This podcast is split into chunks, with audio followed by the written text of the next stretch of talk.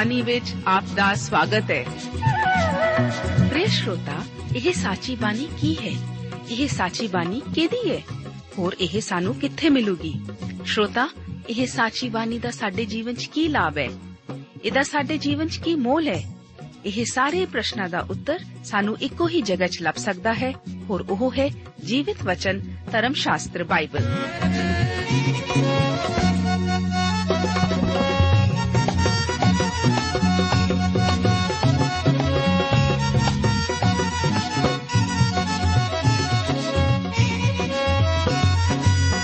ਧਰਮ ਸ਼ਾਸਤਰ ਬਾਈਬਲ। ਉਹੀ ਜੀਵਿਤ ਵਚਨ ਦਾ ਅਸੀਂ ਇਸ ਕਾਰਜਕ੍ਰਮ ਵਿੱਚ ਅਧਿਐਨ ਕਰਾਂਗੇ।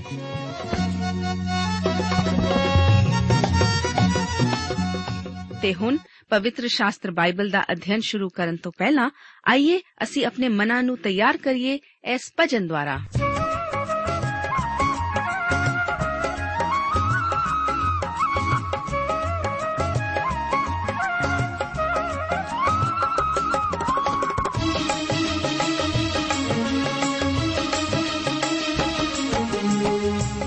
ਵਾਜਾਂ ਮਾਰਦਾ, ਸਲੀਬ ਉੱਤੇ ਟੰਗਿਆ।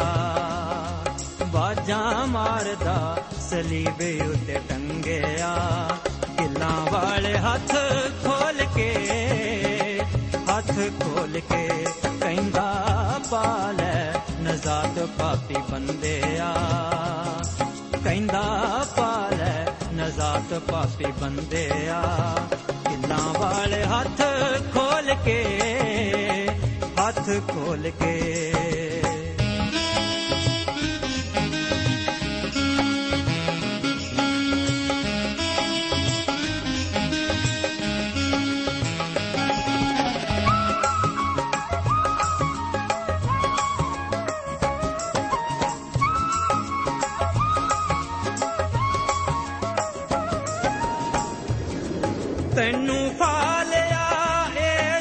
ਸ਼ੈਤਾਨ ਨੇ ਧੋਖਾ ਦੇ ਕੇ ਨਾਲ ਇਸ ਜਹਾਨ ਨੇ।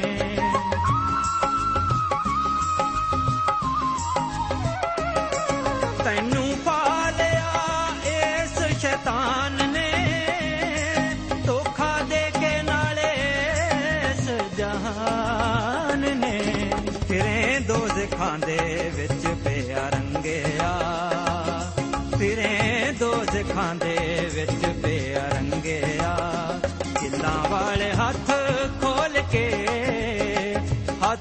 ਖੋਲ ਕੇ ਬਾਜਾਂ ਮਾਰਦਾ ਸਲੀਬ ਉਤੇ ਟੰਗਿਆ।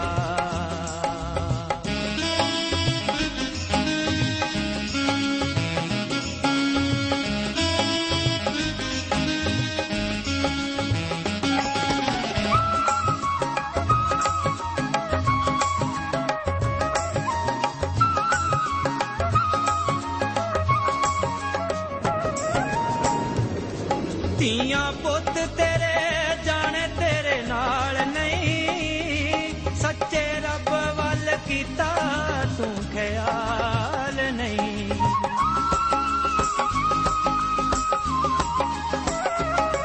ਧੀਆਂ ਪੁੱਤ ਤੇਰੇ, ਜਾਣੇ ਤੇਰੇ ਨਾਲ ਨਹੀਂ। ਸੱਚੇ ਰੱਬ ਵੱਲ ਕੀਤਾ ਤੂੰ ਖਿਆਲ ਨਹੀਂ।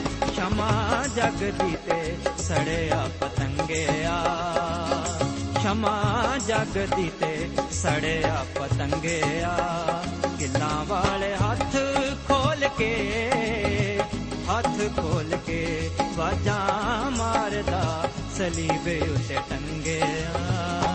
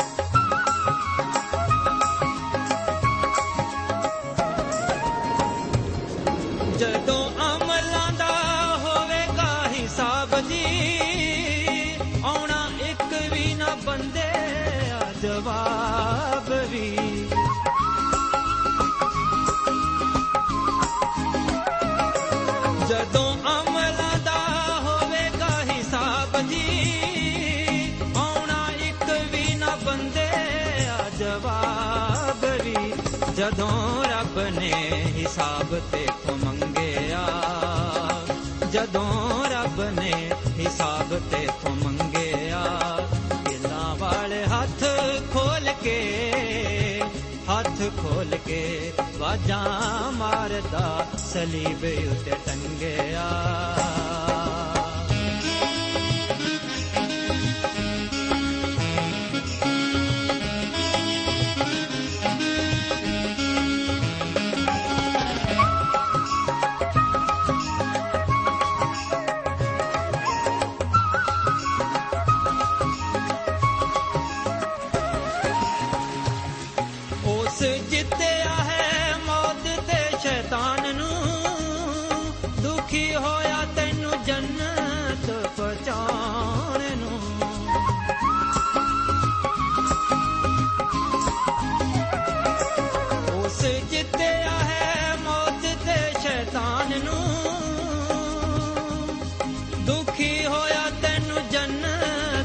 ਜੰਨਤ ਪਹੁੰਚਾਉਣ ਨੂੰ, ਕਾਨੂੰ ਦੋਜ਼ਖਾਂ ਦੀ ਗਲੀ ਜਾਣ ਲੰਘਿਆ।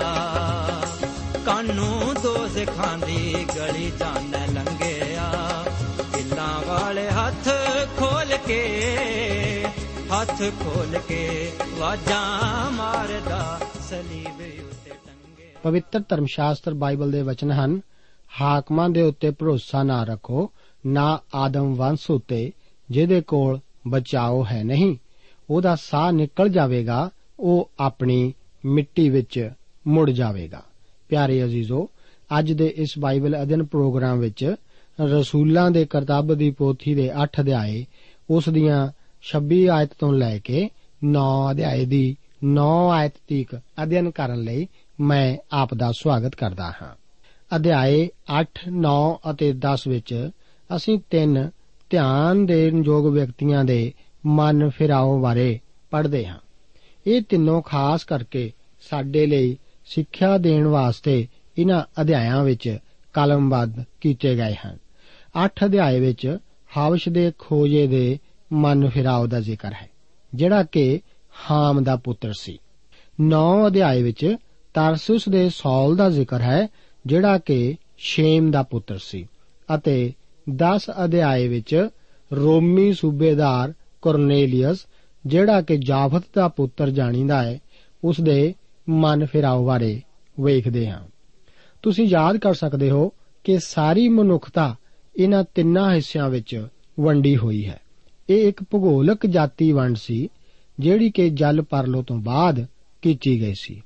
ਹਾਮ, ਸ਼ੇਮ ਅਤੇ ਜਾਫਤ, ਇਹ ਤਿੰਨੋਂ ਨੂਹ ਦੇ ਪੁੱਤਰ ਸਨ।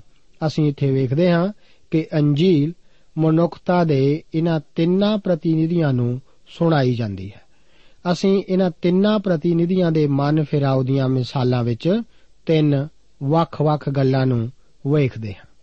ਸਭ ਤੋਂ ਪਹਿਲਾਂ ਅਸੀਂ ਦੇਖਦੇ ਹਾਂ ਪਵਿੱਤਰ ਆਤਮਾ ਦੇ ਕੰਮ ਬਾਰੇ।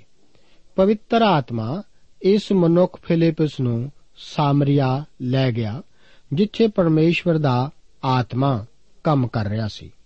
ਫਿਰ ਪਵਿੱਤਰ ਆਤਮਾ ਉਸ ਨੂੰ ਗਾਜ਼ਾ ਨੂੰ ਲੈ ਜਾਂਦਾ ਹੈ ਅਤੇ ਇਸ ਦੇ ਨਾਲ ਅਸੀਂ ਇਸ ਪਵਿੱਤਰ ਆਤਮਾ ਦਾ ਕੰਮ ਹਵਸ਼ ਦੇ ਖੋਜੇ ਦੇ ਦਿਲ ਵਿੱਚ ਵੇਖਦੇ ਹਾਂ। ਪਰਮੇਸ਼ਵਰ ਦਾ ਆਤਮਾ ਸੁਣਨ ਵਾਲੇ ਦੇ ਦਿਲ ਅਤੇ ਉਪਦੇਸ਼ਕ ਦੋਨਾਂ ਨੂੰ ਪਹਿਲਾਂ ਹੀ ਤਿਆਰ ਕਰਦਾ ਹੈ।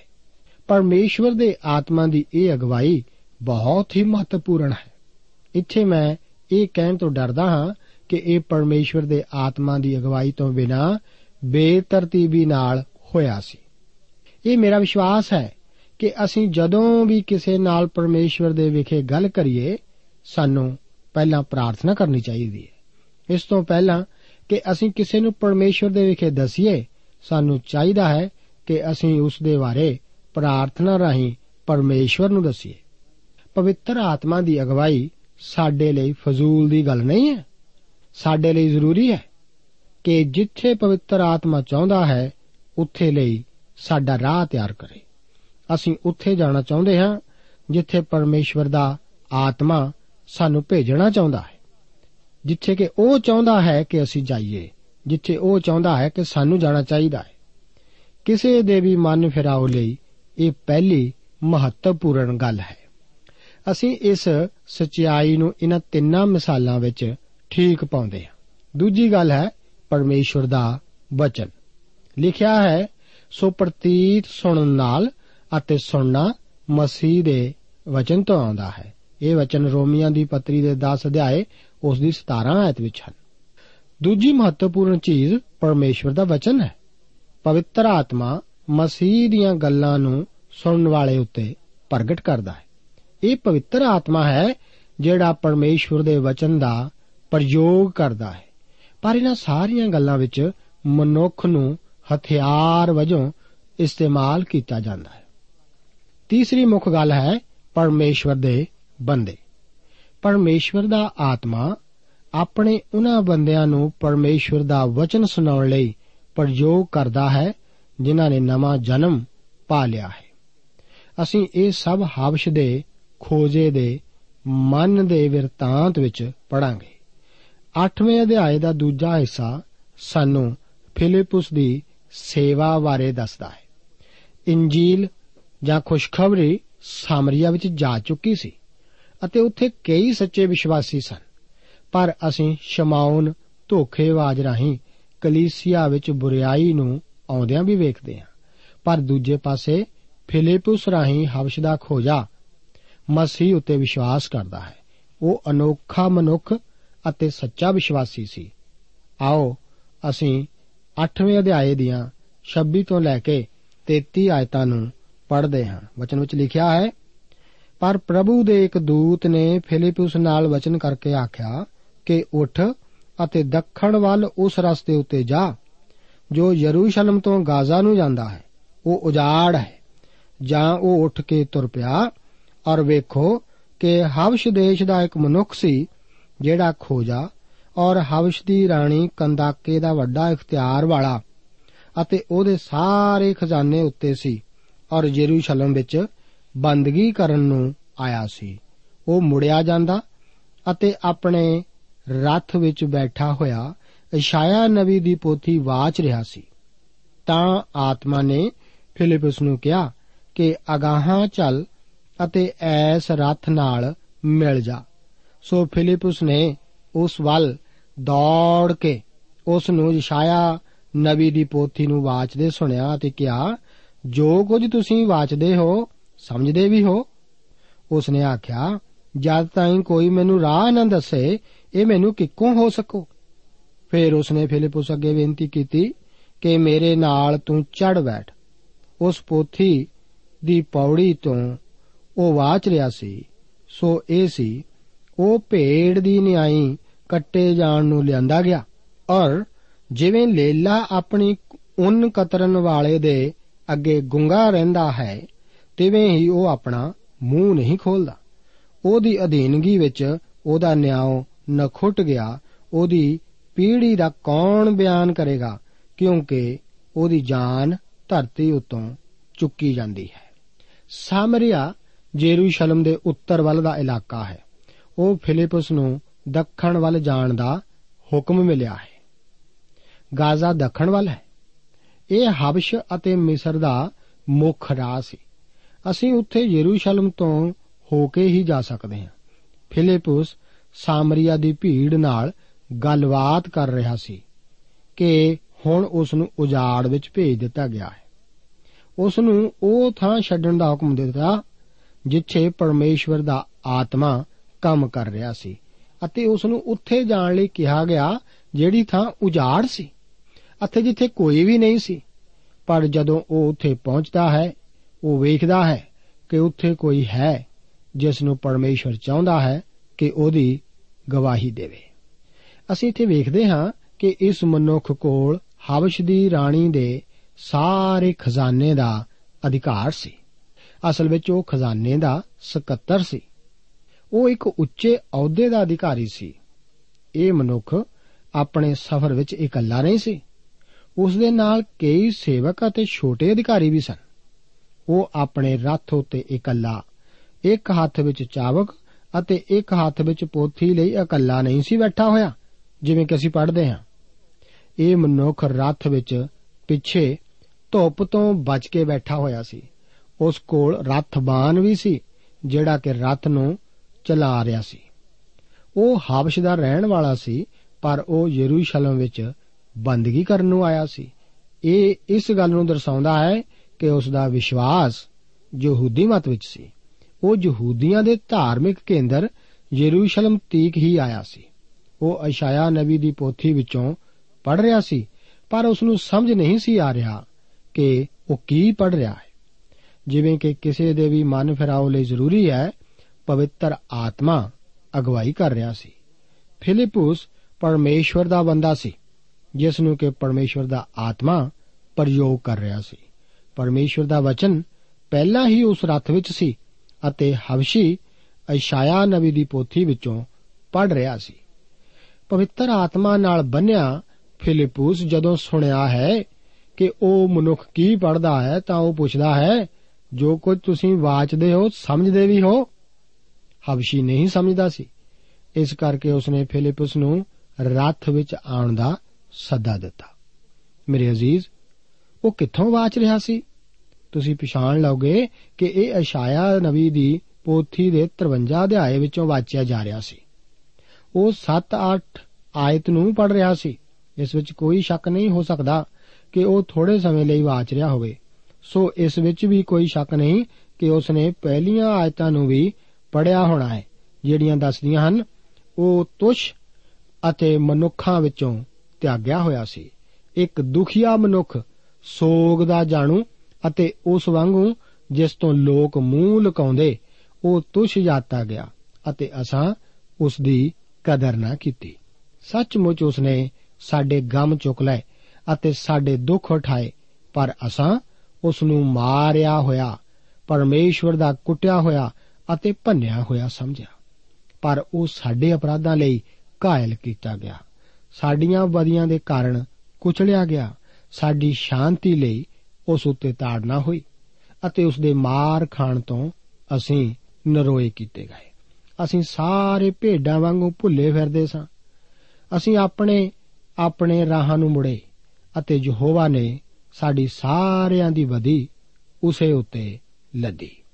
ਆਓ ਅਸੀਂ 34 ਤੋਂ ਲੈ ਕੇ 40 ਆਇਤਾਂ ਨੂੰ ਪੜ੍ਹਦੇ ਹਾਂ। ਤਾਂ ਉਸ ਖੋਜੇ ਨੇ ਅੱਗੋਂ ਫਿਲਿਪਸ ਨੂੰ ਆਖਿਆ, ਮੈਂ ਤੇਰੇ ਅੱਗੇ ਇਹ ਅਰਜ਼ ਕਰਦਾ ਹਾਂ ਭਈ ਨਵੀ ਕਿਹਦੀ ਗੱਲ ਕਰਦਾ ਹੈ? ਆਪਣੀ ਜਾਂ ਕਿਸੇ ਹੋਰ ਦੀ? ਤਦ ਫਿਲਿਪਸ ਨੇ ਆਪਣਾ ਮੂੰਹ ਖੋਲ੍ਹਿਆ ਅਤੇ ਉਸ ਲਿਖਤ ਤੋਂ ਸ਼ੁਰੂ ਕਰਕੇ ਯੀਸ਼ੂ ਦੀ ਖੁਸ਼ਖਬਰੀ ਉਸ ਨੂੰ ਸੁਣਾਈ ਅਤੇ ਉਹ ਰਾਹ ਤੇ ਜਾਂਦੇ ਜਾਂਦੇ ਇੱਕ ਪਾਣੀ ਦੇ ਕੋਲ ਅਪੜੇ। ਤਾਂ ਉਸ ਖੋਜੇ ਨੇ ਕਿਹਾ ਕਿ ਵੇਖ, ਪਾਣੀ ਹੈਗਾ। ਹੁਣ ਮੈਨੂੰ ਬਪਤਿਸਮਾ ਲੈਣ ਤੋਂ ਕਿਹੜੀ ਚੀਜ਼ ਰੋਕਦੀ ਹੈ? ਤਦ ਉਸ ਨੇ ਰੱਥ ਖੜਾ ਕਰਨ ਦਾ ਹੁਕਮ ਕੀਤਾ ਅਤੇ ਫਿਲਿਪਸ ਅਤੇ ਖੋਜਾ ਦੋਵੇਂ ਪਾਣੀ ਵਿੱਚ ਉਤਰੇ ਅਤੇ ਉਹਨੇ ਉਸ ਨੂੰ ਬਪਤਿਸਮਾ ਦਿੱਤਾ।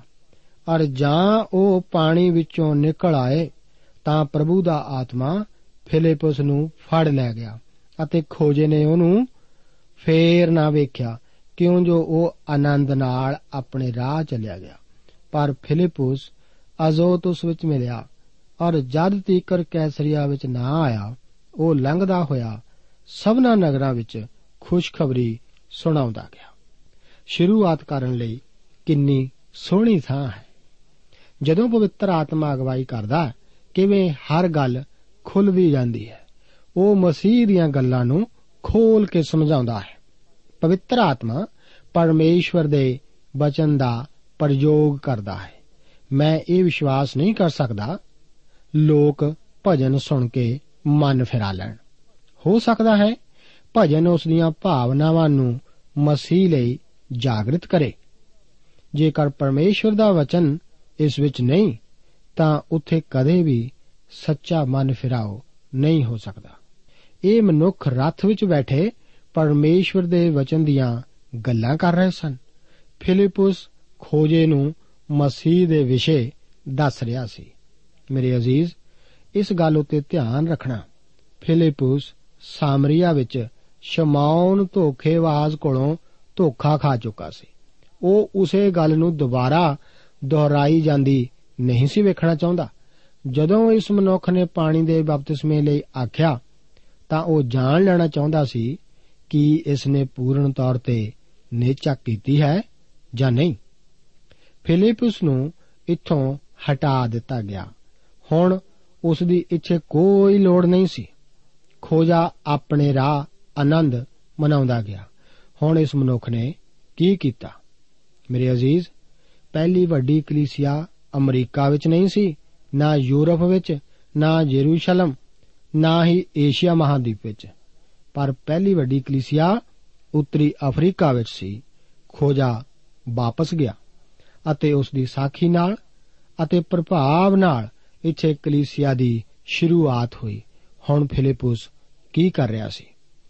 ਅਜ਼ੋਤਸ ਗਾਜ਼ਾ ਦੇ ਰਾਹ ਉੱਤੇ ਹੈ। ਉੱਥੋਂ ਉਹ ਪ੍ਰਚਾਰ ਕਰਦਾ ਸਮੁੰਦਰ ਦੇ ਕੰਢੇ-ਕੰਢੇ ਕੈਸਰੀਆ ਤੀਕ ਗਿਆ। ਇੰਜੀਲ ਯਹੂਦੀਆ ਅਤੇ ਸਾਮਰੀਆ ਤੋਂ ਬਾਹਰ ਜਾ ਰਹੀ ਸੀ। ਖੋਜਾ ਇਸ ਨੂੰ ਹਬਸ਼ਤੀਕ ਲੈ ਗਿਆ ਅਤੇ ਫਿਲਿਪਸ ਇਸ ਨੂੰ ਕੈਸਰੀਆ ਵੱਲ ਹੁਣ ਲੈ ਜਾ ਰਿਹਾ ਹੈ। ਇਸ ਨਾਲ ਅਸੀਂ 9 ਅਧਿਆਏ ਵਿੱਚ ਹੁਣ ਦਾਖਲ ਹੁੰਦੇ ਹਾਂ। ਇਹ ਅਧਿਆਏ ਸਾਨੂੰ ਦੂਜੀ ਧਿਆਨ ਦੇਣ ਯੋਗ ਮਨ ਫਰਾਉ ਦੀ ਵਾਰਤਾ ਬਾਰੇ ਦੱਸਦਾ ਹੈ। ਖੋਜੇ ਨੇ ਰੱਥ ਵਿੱਚ ਮਨ ਫਰਾਇਆ ਅਤੇ ਤਰਤੁਸ ਦੇ ਸੌਲ ਨੇ ਭੁੰਨੇ ਬੈਠ ਕੇ ਮਨ ਫਿਰਾਇਆ। ਉਹ ਗਧੇ ਉੱਤੇ ਬੈਠ ਕੇ ਦਮਿਸ਼ਕ ਨੂੰ ਜਾ ਰਿਹਾ ਹੈ ਅਤੇ ਉਸ ਨੂੰ ਭੁੰਨੇ ਡੇਗ ਦਿੱਤਾ। ਜਦੋਂ ਅਸੀਂ ਫਿਲੀਪੀਆਂ ਦੀ ਪੱਤਰੀ ਨੂੰ ਪੜ੍ਹਦੇ ਹਾਂ, ਤਾਂ ਅਸੀਂ ਸੌਲਸ ਦੇ ਮਨ ਫਿਰਾਉ ਬਾਰੇ ਹੋਰ ਜਾਣ ਲੈਂਦੇ ਹਾਂ। ਇੱਥੇ ਅਸੀਂ ਉਸ ਸਚਾਈ ਨੂੰ ਵੇਖਦੇ ਹਾਂ, ਜਿਹੜੀ ਦਮਿਸ਼ਕ ਦੇ ਰਾਹ ਉੱਤੇ ਵਾਪਰੀ। ਆਓ ਇਸ 9 ਅਧਿਆਏ ਦੀਆਂ ਪਹਿਲੀਆਂ 9 ਆਇਤਾਂ ਨੂੰ ਪੜ੍ਹਦੇ ਹਾਂ। ਬਚਨ ਵਿੱਚ ਲਿਖਿਆ ਹੈ, ਪਰ ਸੌਲੂਸ ਅਜੇ ਪ੍ਰਭੂ ਦੇ ਚੇਲਿਆਂ ਦੇ ਦਬਕਾਉਣ ਅਤੇ ਕਤਲ ਕਰਨ ਤੇ ਦਮ ਮਾਰਦਾ ਹੋਇਆ ਸਰਦਾਰ ਜਾਜਕ ਕੋਲ ਗਿਆ ਅਤੇ ਉਸ ਕੋਲੋਂ ਦਮਿਸ਼ਕ ਦੀਆਂ ਸਮਾਜਾਂ ਦੇ ਨਾਂ ਇਸ ਪ੍ਰਕਾਰ ਦੀਆਂ ਚਿੱਠੀਆਂ ਮੰਗੀਆਂ, ਭਈ ਜੋ ਇਸ ਪੰਥ ਦੇ ਮੈਨੂੰ ਮਿਲਣ, ਭਾਵੇਂ ਮਨੁੱਖ, ਭਾਵੇਂ ਤੀਵੀਂ, ਤਾਂ ਉਹਨਾਂ ਨੂੰ ਵੱਧੇ ਹੋਏ ਯਰੂਸ਼ਲਮ ਵਿੱਚ ਲਿਆਵਾਂ। ਤਾਂ ਉਹ ਚੱਲਿਆ ਜਾਂਦਾ ਸੀ। ਤਾਂ ਐਉਂ ਹੋਇਆ ਜੋ ਉਹ ਦਮਿਸ਼ਕ ਦੇ ਨੇੜੇ ਆ ਟੁਕਿਆ ਅਤੇ ਅਚਾਨਕ ਆਕਾਸ਼ੋਂ ਇੱਕ ਜੋਤ ਉਹਦੇ ਚੁਫੇਰੇ ਚਮਕੀ। ਤਾਂ ਉਹ ਭੁੰਨੇ ਡਿੱਗ ਪਿਆ ਅਤੇ ਇੱਕ ਆਵਾਜ਼ ਸੁਣੀ ਜੋ ਉਸ ਨੂੰ ਕਹਿੰਦੀ ਸੀ हे ਸੌਲੂਸ हे ਸੌਲੂਸ, ਤੂੰ ਮੈਨੂੰ ਕਿਉਂ ਸਤਾਉਂਦਾ ਹੈ? ਉਹਨੇ ਆਖਿਆ, ਪ੍ਰਭੂ ਜੀ, ਤੂੰ ਕੌਣ ਹੈ? ਉਸਨੇ ਕਿਹਾ, ਮੈਂ ਯੀਸੂ ਹਾਂ, ਜਿਹਨੂੰ ਤੂੰ ਸਤਾਉਂਦਾ ਹੈ, ਪਰ ਉੱਠ ਅਤੇ ਸ਼ਹਿਰ ਵਿੱਚ ਜਾ ਔਰ ਜੋ ਕੁਝ ਤੈਨੂੰ ਚੰਗਨ ਕਰਨਾ ਚਾਹੀਦਾ ਹੈ, ਸੋ ਤੈਨੂੰ ਦੱਸਿਆ ਜਾਵੇਗਾ। ਜਿਹੜੇ ਪੁਰਖ ਉਹਦੇ ਨਾਲ ਪੈਂਡਾ ਕਰਦੇ ਸਨ, ਉਹ ਚੁੱਪਚਾਪ ਖੜੇ ਰਹੇ ਕਿ ਉਹਨਾਂ ਆਵਾਜ਼ ਤਾਂ ਸੁਣੀ, ਪਰ ਕਿਸੇ ਨੂੰ ਡਿੱਠਾ ਨਾ ਸੀ। ਸੌਲਸ ਭੌਂ ਉਤੋਂ ਉੱਠਿਆ, ਪਰ ਜਾਂ ਆਪਣੀਆਂ ਅੱਖਾਂ ਖੋਲੀਆਂ ਤਾਂ ਉਹਨੂੰ ਕੁਝ ਨਾ ਦਿਸਿਆ ਔਰ ਉਹਦਾ ਹੱਥ ਫੜ ਕੇ ਦਮਿਸਕ ਵਿੱਚ ਲਿਆਏ ਅਤੇ ਉਹ 3 ਦਿਨ ਅੰਨਾ ਰਿਹਾ ਅਤੇ ਕੁਝ ਨਾ ਖਾਦਾ ਨਾ ਪੀਤਾ। ਜਦੋਂ ਅਤਿਆਚਾਰ ਜੇਰੂਸ਼ਲਮ ਵਿੱਚ ਫੈਲਿਆ ਤਾਂ ਕਲੀਸਿਆ ਨੇ ਆਪਣੇ ਆਪ ਨੂੰ ਛੁਪਾ ਲਿਆ। ਰਸੂਲ ਜੇਰੂਸ਼ਲਮ ਵਿੱਚ ਰਹੇ, ਪਰ ਕਈ ਹੋਰ ਇੱਧਰ-ਉੱਧਰ ਹੋ ਗਏ ਅਤੇ ਫਿਲਿਪਸ ਸਾਮਰੀਆ ਨੂੰ ਗਿਆ। ਜਿਹੜੀ ਗੱਲ ਨੇ ਇਹ ਭੈ ਭਰਿਆ, ਉਹ ਸੀ ਇਸਤੀਫਾਨ ਨੂੰ ਪਥਰਾਓ ਕਰਕੇ ਮਾਰਿਆ ਜਾਣਾ। ਬਾਕੀ ਦੇ ਧਾਰਮਿਕ ਆਗੂ ਮਸੀਹਾਂ ਨੂੰ ਜੇਰੂਸ਼ਲਮ ਵਿੱਚੋਂ ਬਾਹਰ ਕੱਢ ਕੇ ਖੋਜ ਸਨ। ਉਹ ਚਾਹੁੰਦੇ ਸਨ ਕਿ ਉਹ ਇਸੇ ਮਾਹੌਲ ਵਿੱਚ ਇਸੇ ਤਰ੍ਹਾਂ ਬਣੇ ਰਹਿਣ। ਤਰਸੁਸ ਦਾ ਸੌਲਸ ਯੀਸ਼ੂ ਮਸੀਹ ਤੋਂ ਨਫ਼ਰਤ ਕਰਦਾ ਸੀ। ਮੈਂ ਨਹੀਂ ਸਮਝਦਾ ਕਿ ਕੋਈ ਸੌਲਸ ਤੋਂ ਵੱਡਾ ਯੀਸ਼ੂ ਮਸੀਹ ਦਾ ਦੁਸ਼ਮਣ ਰਿਹਾ ਹੋਵੇ। ਉਹ ਸਰਦਾਰ ਜਾਜਕ ਕੋਲ ਗਿਆ ਅਤੇ ਕਿਹਾ, ਵੇਖ, ਉਹਨਾਂ ਦੀ ਇੱਕ ਟੋਲੀ ਦਮਿਸ਼ਕ ਨੂੰ ਗਈ ਹੈ। ਮੈਂ ਉਹਨਾਂ ਦੇ ਮਗਰ ਜਾ ਰਿਹਾ ਹਾਂ। ਇਸ ਦੀ ਸਚਾਈ ਇਹ ਹੈ ਕਿ ਉਹ ਉਹਨਾਂ ਨੂੰ ਮਿਟਾਉਣਾ ਚਾਹੁੰਦਾ ਸੀ। ਸੌਲਸ ਇਸ ਨੂੰ ਦੋ ਵਾਰ ਹੋਰ ਇਸ ਰਸੂਲਾਂ ਦੇ ਕਰਤੱਵ ਦੀ ਪੋਥੀ ਵਿੱਚ ਦਰਸਾਉਂਦਾ ਹੈ। ਇਹ ਇੱਕ ਸਚਾਈ ਹੈ ਕਿ ਸੌਲਸ ਕਦੇ ਵੀ ਆਪਣੇ ਮਨ ਫਿਰਾਓ ਬਾਰੇ ਦੱਸਣ ਨਾਲ ਨਹੀਂ ਥੱਕਿਆ। ਫਿਲੀਪੀਆਂ ਦੀ ਪੱਤਰੀ ਵਿੱਚ ਉਹ ਫੇਰ ਇਹੋ ਹੀ ਸ਼ੁਰੂ ਕਰਦਾ ਹੈ। ਇੱਥੇ ਸਾਨੂੰ ਇੰਨਾ ਸਾਫ਼ ਕਰਕੇ ਨਹੀਂ ਦੱਸਿਆ ਗਿਆ ਉਹ ਜਦੋਂ ਅਗਰੀਪਾ ਰਾਜਾ ਦੇ ਅੱਗੇ ਗਵਾਹੀ ਦਿੰਦਾ ਹੈ, ਤਾਂ ਉਹ ਇਸ ਨੂੰ ਖੋਲ ਕੇ ਸਮਝਾਉਂਦਾ ਹੈ। ਤੁਸੀਂ ਇੱਥੇ ਸੌਲਸ ਦੀ ਅਗਿਆਨਤਾ ਨੂੰ ਵੇਖਦੇ ਹੋ। ਉਹ ਆਪਣੇ ਦਿਨਾਂ ਦਾ ਸਭ ਤੋਂ ਵੱਧ ਗਿਆਨਵਾਨ ਮਨੁੱਖ ਸੀ। ਉਹ ਤਰਸੁਸ ਵਿੱਚ ਯੂਨਾਨੀ ਦੀ ਸਭ ਤੋਂ ਵੱਡੀ ਯੂਨੀਵਰਸਿਟੀ ਦਾ ਸਨਾਤਕ ਸੀ। ਉਹ ਗਮਲੀਲ ਦਾ ਵਿਦਿਆਰਥੀ ਸੀ, ਜਿਹੜਾ ਕਿ ਇਬਰਾਨੀ ਦਾ ਮਹਾਨ ਗਿਆਨੀ ਸੀ। ਉਸ ਨੂੰ ਯਹੂਦੀ ਮਤ ਦੀ ਸਿੱਖਿਆ ਹੇਠ ਸਿਖਾਇਆ ਗਿਆ ਸੀ। ਪਰ ਉਹ ਯੀਸ਼ੂ ਮਸੀਹ ਨੂੰ ਨਹੀਂ ਸੀ ਜਾਣਦਾ। ਮੇਰੇ ਅਜ਼ੀਜ਼, ਉਸਨੇ ਪੁੱਛਿਆ, ਪ੍ਰਭੂ ਜੀ, ਤੂੰ ਕੌਣ ਹੈ? ਉਸ ਨੂੰ ਜਾਣਨ ਵਿੱਚ ਜੀਵਨ ਹੈ? ਸੌਲੂਸ ਉਸ ਨੂੰ ਨਹੀਂ ਜਾਣਦਾ ਸੀ। ਸੌਲੂਸ ਇੱਥੇ ਦਮਿਸ਼ਕ ਦੇ ਰਾਹ ਉੱਤੇ ਭੁੰਨੇ ਪਿਆ ਹੋਇਆ ਸੀ। ਇਹ ਮਿਸਾਲ ਯੋਗ ਮਨ ਫਿਰਾਓ ਹੈ। ਇਹ ਮਨੁੱਖ ਜਿਸ ਨੇ ਪ੍ਰਭੂ ਦੇ ਵਿਰੋਧ ਵਿੱਚ ਉਹ ਹਰ ਕੁਝ ਕੀਤਾ ਜੋ ਕੀਤਾ ਜਾ ਸਕਦਾ ਸੀ। ਹੁਣ ਉਸ ਨੂੰ ਪ੍ਰਭੂ ਕਹਿੰਦਾ ਹੈ ਅਤੇ ਉਹ ਪੁੱਛਦਾ ਹੈ, ਪ੍ਰਭੂ, ਉਸ ਤੋਂ ਕੀ ਚਾਹੁੰਦਾ ਹੈ? ਉਹ ਪੂਰੀ ਰੀਤੀ ਨਾਲ ਬਦਲ ਚੁੱਕਿਆ ਹੈ। ਜਿਵੇਂ ਬਾਈਬਲ ਦੱਸਦੀ ਹੈ, ਸੋ ਤੁਸੀਂ ਉਹਨਾਂ ਦੇ ਫਲਾਂ ਤੋਂ ਉਹਨਾਂ ਨੂੰ ਪਛਾਣੋਗੇ। ਅਸੀਂ ਦੱਸ ਸਕਦੇ ਹਾਂ ਕਿ ਇਸ ਮਨੁੱਖ ਨੂੰ ਕੀ ਹੋਇਆ। ਬਾਅਦ ਵਿੱਚ ਅਸੀਂ ਪੜਾਂਗੇ ਕਿ ਉਹਨਾਂ ਨੂੰ ਸੁਣਾਈ ਨਹੀਂ ਦਿੱਤਾ। ਕੀ ਇਹ ਗਲਤ ਹੈ? ਹਾਂ, ਉਹਨਾਂ ਨੇ ਸਿਰਫ ਆਵਾਜ਼ ਸੁਣੀ, ਪਰ ਉਹ ਇਹ ਨਾ ਸਮਝ ਸਕੇ ਕਿ ਕੀ ਕਿਹਾ ਗਿਆ ਸੀ। ਉਹਨਾਂ ਕਿਸੇ ਨੂੰ ਨਾ ਵੇਖਿਆ। ਮੈਂ ਆਪ ਨੂੰ ਇਸ ਵਿਸ਼ੇ ਬਾਰੇ ਜ਼ਿਆਦਾ ਵਿਸਥਾਰ ਨਾਲ 22 ਅਤੇ 26 ਅਧਿਆਏ ਵਿੱਚ ਦੱਸਾਂਗਾ। ਇਹ ਮਨੁੱਖ ਉਸ ਜੋਤ ਨਾਲ ਜਿਹੜੀ ਆਕਾਸ਼ੋਂ ਡਿੱਗੀ ਸੀ ਅੰਨਾ ਹੋ ਗਿਆ ਸੀ। ਇੱਥੇ ਇਹ ਮਨੁੱਖ ਇੰਨਾ ਅਸਮਰਥ ਕਦੇ ਨਹੀਂ ਸੀ ਹੋਇਆ ਜਿੰਨਾ ਇਸ ਵੇਲੇ ਅਸਮਰਥ ਸੀ। ਕਈ ਲੋਕ ਛਾਲਾ ਮਾਰਦੇ ਹਨ, ਕਈ ਖੁਸ਼ੀ ਮਨਾਉਂਦੇ ਨੇ, ਪਰ ਪੌਲਸ ਨੇ ਅਜਿਹਾ ਕੁਝ ਨਾ ਕੀਤਾ। ਉਸ ਵਰਗਾ ਅਸਮਰਥ ਹੋਰ ਕੋਈ ਮਨੁੱਖ ਅਸੀਂ ਨਹੀਂ ਵੇਖਿਆ।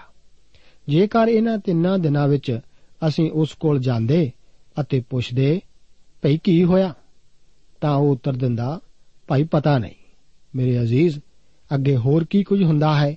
ਇਸ ਨੂੰ ਜਾਣਨ ਲਈ ਅਸੀਂ ਸੌਲਸ ਦੇ ਬਚਾਏ ਜਾਣ ਬਾਰੇ ਜਾਣਨਾ। ਅਗਲੇ ਪ੍ਰੋਗਰਾਮ ਵਿੱਚ ਜਾਰੀ ਰੱਖਾਂਗੇ। ਪ੍ਰਭੂ ਆਪ ਨੂੰ ਅੱਜ ਦੇ ਨਾ ਵਚਨਾਂ ਨਾਲ ਬਰਕਤ ਦੇਵੇ।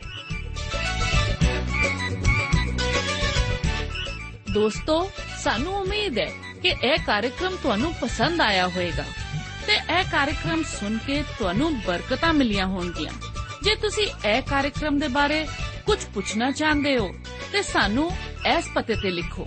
Programme Sachi Bani post box number 1715 sector 36 Chandigarh 160036 ਪਤਾ ਇੱਕ ਵਾਰ ਫੇਰ ਸੁਣ ਲਓ programme Sachi Bani post box number 1715 sector 36 Chandigarh 160036 ਸਾਡਾ ਈਮੇਲ ਪਤਾ ਹੈ punjabi.ttb@twr.in ਪਤਾ ਇੱਕ ਵਾਰ ਫੇਰ ਸੁਣ ਲਓ।